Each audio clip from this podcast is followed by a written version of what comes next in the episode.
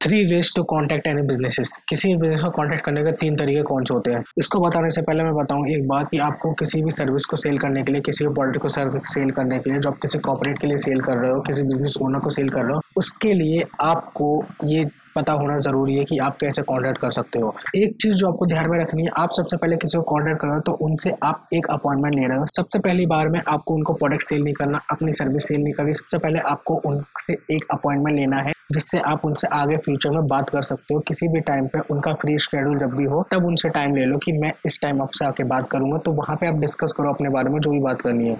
तो कांटेक्ट करने के तीन तरीके जो होते हैं, सबसे पहला होता है कॉल दूसरा होता है ईमेल तीसरा होता है डीएम कॉल, आप किसी बिज़नेस ओनर को कॉल करो, उनसे बात करो, उनसे फ्री टाइम मांगो अपना, जब भी वो फ्री होते हैं। हो सकता है आपने जिस टाइम पे कॉल करिए वो फ्री ना हो, वो कहीं बाहर हो या कहीं मीटिंग में हो, कहीं बिज़ी हो तो उस टाइम वो आपसे बात नहीं कर सकते। तब भी आपसे उनको क्या लेना अपॉइंटमेंट जब वो आपसे फ्री हो तो बात करें। दूसरा ई मेल में भी यही सब है। आपको उनसे अपॉइंटमेंट लेना है। डीएम आप किसी को डीएम कर रहे हो, वहाँ से भी आपको सिंपली टाइम ही लेना है। अब मैं एक चीज़ जो बताऊँ सबकी, हर चीज़ में लग रहा है कि ठीक है, हम यहाँ से अपॉइंटमेंट ले लेंगे, लेकिन ये इतना आसान नहीं होता, क्योंकि हर किसी बिज़नेस ओनर का कॉन्टैक्ट नंबर ईमेल या डीएम पे उनसे बात करना भी आसान नहीं होता। कॉल पे अगर आप किसी को कॉल कर दो तो पहले आपको उनका फ़ोन नंबर लेना ज़रूरी हो सकता है। फ़ोन नंबर जो है, हमेशा किसी का नहीं मिल पाता है। बहुत बड़ी प्रॉब्लम होती है इशू ना कोई हर कोई बिज़नेस ओनर अपना फ़ोन नंबर पर्सनली रिवील करता है। डीएम आप किसी को सोशल मीडिया पे करते हो, वहाँ पर भी मोस्टली बिज़नेस ओनर्स हो सकता है रिप्लाई ना करें। सबसे सही तरीका जो होता है बिज़नेस का जो होता है कॉपरेट्स होते हैं बिज़नेस ओनर्स होते हैं, वो अपनी ईमेल पर ज़्यादा फोकस रहते हैं। ईमेल पे जो ईमेल आती है, उनको ज़्यादा अच्छे से देखते हैं। लेकिन लेकिन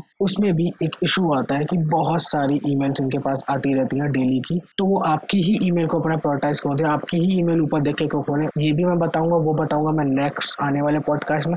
अभी बताता हूँ मैं आपको ईमेल मिलेगी कैसे। उसका बताता हूँ मैं। सबसे पहले जो तरीका होता है, बहुत सिंपल तरीका होता है वो होता है कि आप किसी टूल को यूज़ करो हंटा डॉट आयो है लूसी है फाइंड एनी ईमेल है तो इस टाइप के जो टूल होते हैं, आप वो यूज़ कर सकते हो किसी की भी ईमेल फाइंड करने के लिए। उससे भी ईमेल नहीं मिलती तो आप सिंपली एट एंड ट्राई करो। जिसको आप कॉन्टेक्ट करो बिज़नेस ओनर उनका नाम है Rohit. Rohit at the rate company dot com ये आपकी ईमेल हो सकती है। दूसरा तरीका ये हो गया। अब तीसरा तरीका होता है कि आप सिंपली उनको कॉन्टेक्ट करो, जो कि वेबसाइट पे, हर वेबसाइट पे एक कॉन्टेक्ट नंबर दिया हुआ होता है जिसपे आप कॉन्टेक्ट कर सकते हो, लेकिन वो बिज़नेस ओनर का नहीं होता है। वो होता है किसी रिसेप्शनिस्ट का, जिससे आप बात कर सकते हो, जिसके थ्रू आप बिज़नेस ओनर तक पहुँच सकते हो। वो होते हैं हमेशा आपकी हेल्प करने के लिए, उनको दिया ही। कॉन्टेक्ट ऐसे चले जाता है सपोर्ट के लिए तो इस टाइम आप कॉल करके तो आप उनको बोलने से पहले ही आप उनसे बोल रहे hello I am looking for the email of the founder या उनका नाम जो भी है I am looking for the email of Rohit may I get the email of Rohit दूसरा जो हो सकता है, आप उनसे बोल सकते हो कि I am trying to email Rohit at the rate company dot com मैं इस पर कॉन्टेक्ट करने की कोशिश कर रहा हूँ, लेकिन मेरे पास अभी तक कोई रिप्लाई नहीं आया। क्या मैं सही ई मेल पर कॉन्टेक्ट कर रहा हूँ। इससे वो आपको बताएँगे कि नहीं आप थोड़ा गलत ईमेल पर ट्राई कर रहे हो। ये एक्चुअली उनकी ईमेल नहीं है।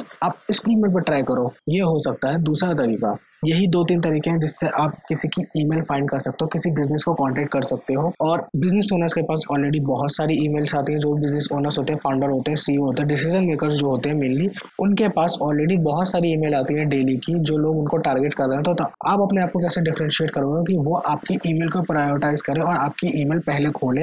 आपको अपॉइंटमेंट दे आगे बात करने के लिए। ये सब जो होगा नेक्स्ट पॉडकास्ट में आने वाला है।